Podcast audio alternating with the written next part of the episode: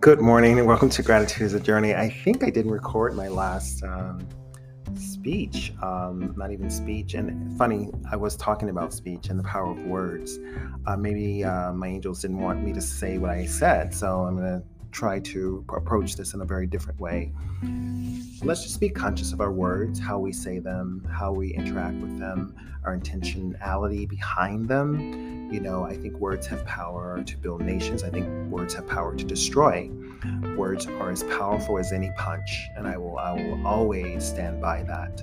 Um, so just be conscious as we walk into the world. You know, um, the reason I share gratitude with you here on this particular you know blog or podcast or vlog, whatever you want to call it, is that I want you to be conscious of how you start your day. You know, I, I schedule these for 7 a.m. most mornings. And of course, they play at different times around the world. I see all of you that do, you know, check in on occasion. And, you know, no matter where you are, your language, your culture, you know, your social standing, it doesn't matter. It's just the power of words are very, very beautiful and can be very intentional and very enlightening and very and can, truly build someone up. And when I say build a nation, I mean build up the nation within an individual, you know, and and a people.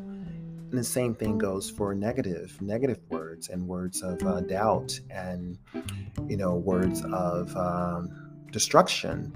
They can be just as powerful, and we have we see this all around the world every single day. Also we see the, the power of what beautiful words and not only the words but the actions behind them as well of course.